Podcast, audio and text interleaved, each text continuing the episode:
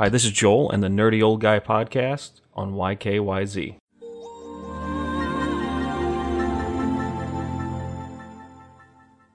I'm going to attempt to leave out my frustrations during these microcasts. And if you check out Daily DLC over on the gaming channel, you, you're probably going to hear me go off. Now, my issue at the conference 45 minutes talking about sound. This might be interesting to people, but they're talking to a very wide, wide variety of people that want to see some news. And there's a lot. Sound isn't the only main feature here. So that drove me crazy.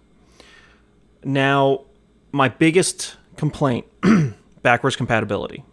It will play what they said the quote unquote top 100 played games based on hours played, so games like Grand Theft Auto 5. It will be able to play those. So it's not fully actually playing the game, it sounds like. It's kind of creating an environment to play the game, which Sony does not have a good track record of getting right. I'm looking at you, PlayStation, now. It might be running decently now, but boy, it was rocky for literally years. This scares the living bejesus out of me. Um, Xbox is going to play them and play them general, uh, play just play them in general, as opposed to the PlayStation, which is going to play. the, oh, this is going to be rough, guys. So stay tuned for more. I'm going to dissect some more news and get back to you.